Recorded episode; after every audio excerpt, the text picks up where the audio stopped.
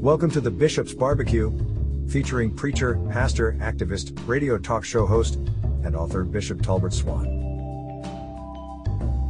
The Bishop's Barbecue is a family conversation about politics, religion news, and current events. It's truth served hot off the grill with no raisins in the potato salad. Welcome to the cookout.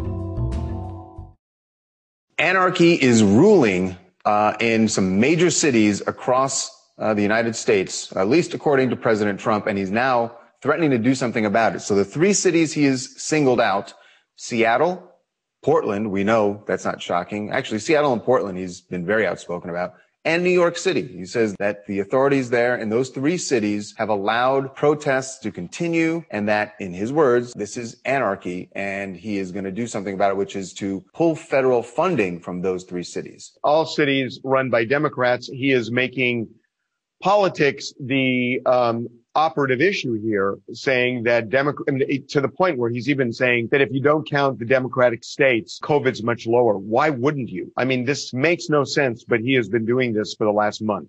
Oh, one of the time, one of the people who is speaking out every time the president says something that is, I think, clearly, in my opinion, clearly divisive. Um, Bishop Talbert Swan, who is the president of the NAACP chapter in Springfield, Massachusetts, he is not letting the president go unchecked. Uh, but that, of course, has brought him some backlash as well. So joining us right now to talk about this latest move by the president uh, is Bishop Talbert Swan. Bishop, welcome uh, to TMZ Live. Hi, Bishop. Thanks for having me. How y'all doing? We're good. We're good. We're good. So, um, your take on this threat to uh, pull funding from three major cities, uh, federal funding from three major cities. This is a typical tactic of the most divisive, polarizing figure uh, in America of the 21st century.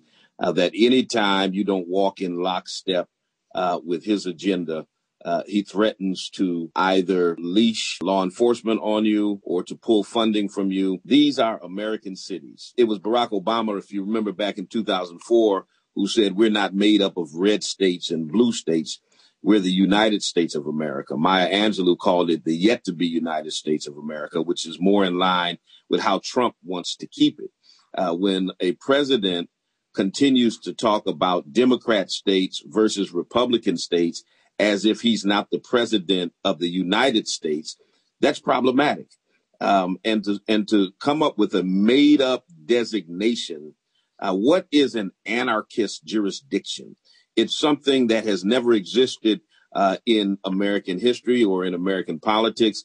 It's something that this administration has made up just to justify his divisive tactics. It's the same thing as coming up with something called black identity extremists so you can justify uh, tapping the phones of Black Lives Matter activists and targeting those who are not guilty of terrorism and anarchy in America, but it fits his narrative. That is very compelling, everything you just said. But Bishop, given that, it's not just Donald Trump anymore. I mean, at least 40% of the country is behind him on most of this stuff. So effectively, we are the divided states of America. And I'm wondering, you know, at a point, I think we just have to acknowledge it, right? I mean, because, you know, you can say it's the United States, the United States, the United States. We got a problem right now with our population. You're absolutely correct. Uh, we are the divided states of America. And, you know, after Barack Obama was elected, people began to talk about this post racial uh, paradigm that we were in.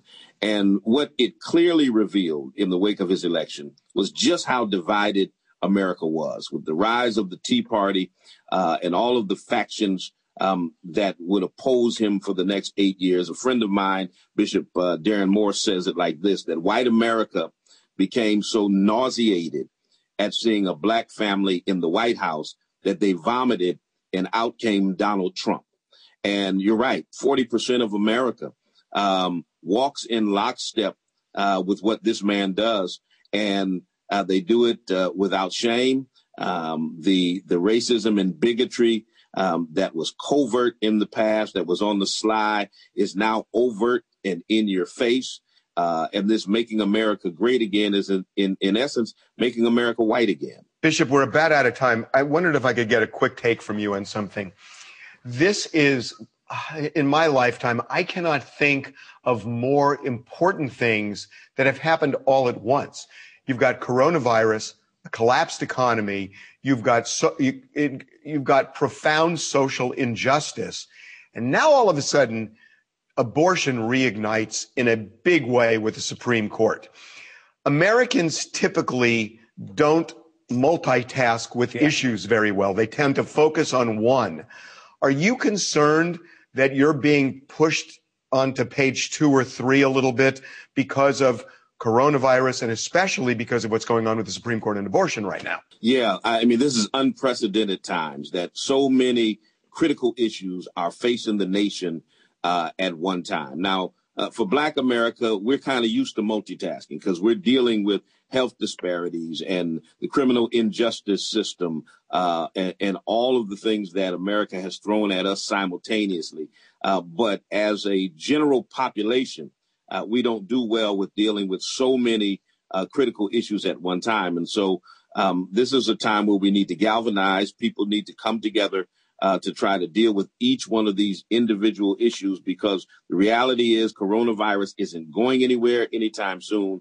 Our economy is is down. It's it, it it's not recovering at any rate um, that it should be at this time, uh, and this looming um, threat of of of possibly having a Supreme Court that will attack every civil right gain that has been made in the last hundred years um, is very concerning. And so, you know, as a man of faith, you know, I'm praying um, that America uh, can come together and address these issues uh, to the betterment of its citizens. That's what we all need.